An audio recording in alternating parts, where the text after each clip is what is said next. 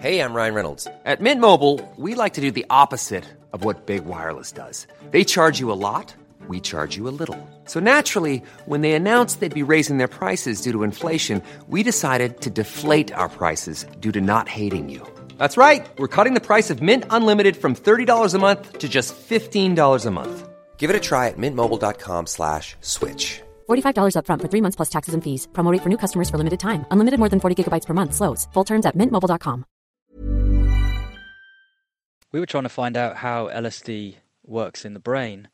LSD is used by millions of people. It's been used by millions of people, and it has very interesting effects on consciousness. It changes consciousness in a very unique way.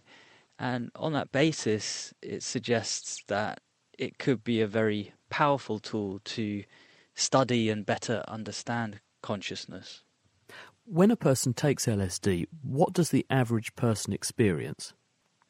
They describe perceptual changes. They might say that things look different. Perhaps the walls start to lose their sort of solid quality.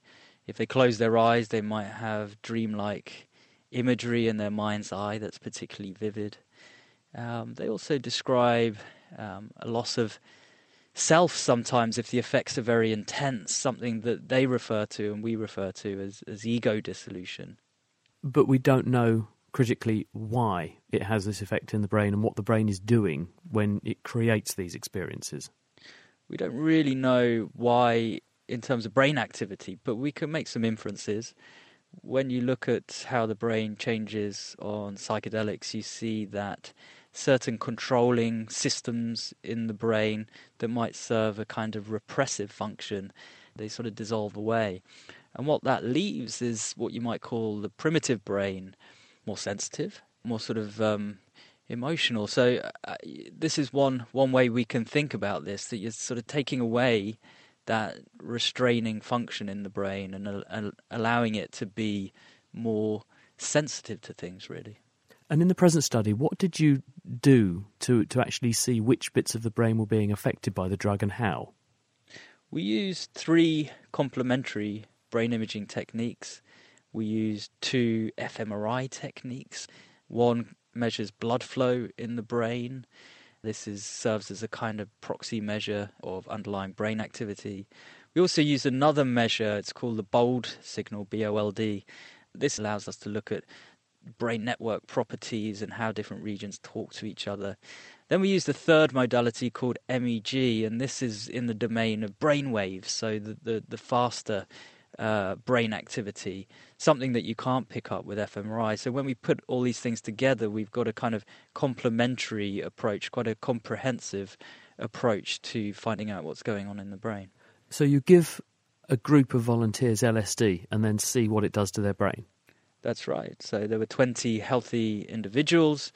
They have two scanning sessions. On one of the occasions, they get an injection of just placebo, that's saline injection, and on the other, they get the LSD. And we give 75 micrograms, that's a, a moderate dose.